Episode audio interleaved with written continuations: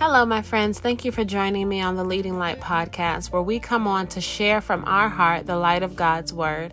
Today, we're going to be talking about grief. It's a subject that all of us have faced or we've watched a loved one face here in the year of 2020. It has been an insane year, but we yet still believe and trust God. You can head over to anitrastarks.com to connect with us, connect with us, pray with us, share with us. We would love to hear from you. We would love to pray with you and pray for you. And so, with that being said, let's take yet another step in this journey together as we discuss grief and how to keep moving though our heart is hurting. Take a listen.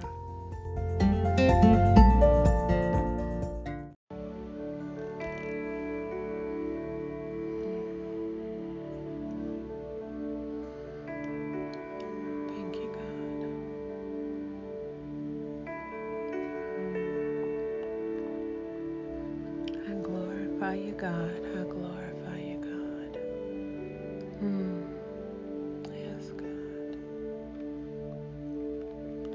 This year alone, we have we have all faced tragedy. We have faced death in one way or another. Whether it was a family member or a loved one, a close friend. You know, death isn't easy, you know, even for the saints and no one has all the answers. And there are questions that will only receive understanding as the years roll by or when we get to heaven and see our loved ones again.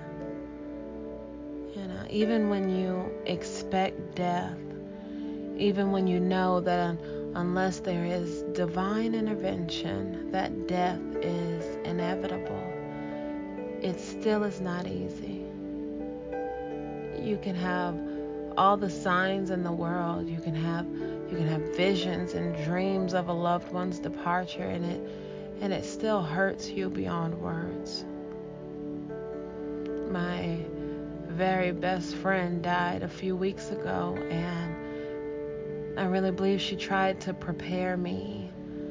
Um, she tried to prepare me for her death even though at the same time she was preparing to live, but preparing for death at the same time. Uh, she had one of those personalities that, whichever way God took her, she was okay because she knew that she was either going to live with him or she was going to die in him.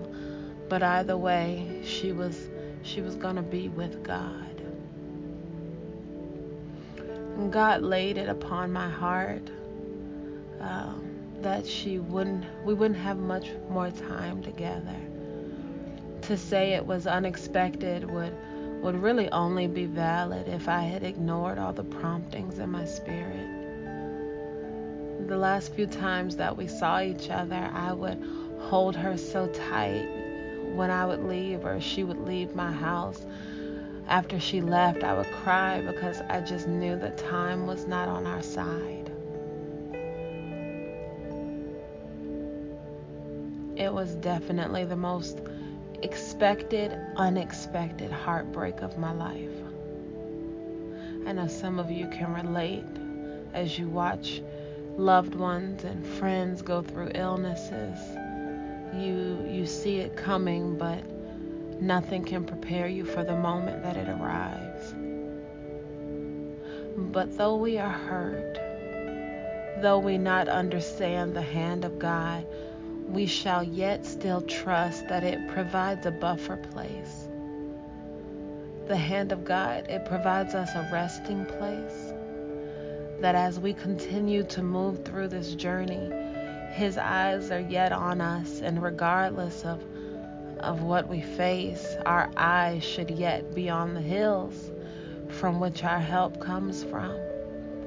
Knowing fully, knowing graciously that though this moment hurts, my help comes from God. And that's really what I've been holding on to. So let us pray this prayer together. Hmm. Would you pray with me? Our Father and our God, Lord, we thank you for the gift of life. We thank you that we are here yet another day, God. God, we don't take it for granted. We don't take it for granted, God. And God, if we ever have, if we ever took the gift of life for granted, God, forgive us now. Lord, we thank you for the life of our loved ones that have gone on.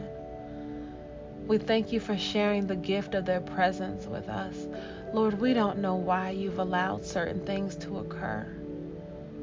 Lord, we don't know why you have allowed this pestilence in the land, but God, God, we trust you.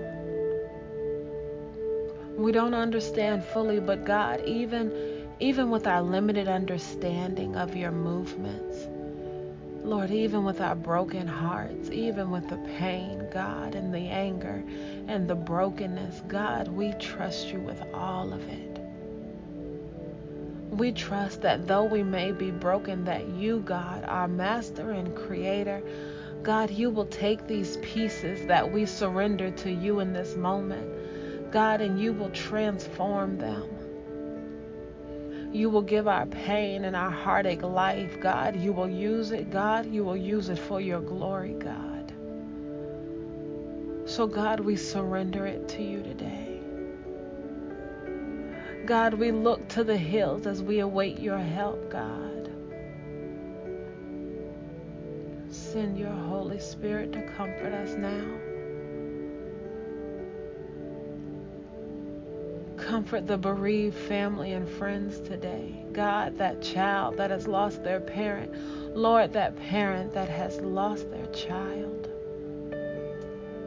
The families that have lost multiple people in such a small window of time. God, we cry out to you today, God. Lord, we need you now. We need you God. We need you now, God. 1 Corinthians 15 53 through 55 says, For this perishable body must put on the imperishable, and this mortal body must put on immortality. When the perishable puts on the imperishable, and when the mortal puts on immortality, then shall come to pass the saying that is written Death is swallowed up in victory. O death, where is your victory? O death, where is your sting? Lord, we thank you for removing the sting of death, God. We thank you that though we hurt God, our loved ones, saved in Christ have skipped judgment, God, and they have passed from death to life. That because those that are lost to us, God, are now found with you. Glory, God, glory to your name. Mm, God, I thank you. I thank you, God. God, I ask that you heal us, God. Lord, and and Lord, since we're still here, because we're still here, God, you use us, God. Use us as a lifeline, God, in this dark and troubled world, God. Lord, use us to make the world a better place, to honor the lives of those that we've lost, God. Hmm. God, Right now, God, in the name of Jesus. God, and I pray these things in your name, God. Mm. We thank you, God. We believe you for peace today. God, we believe you for rest today. Today, God. Uh,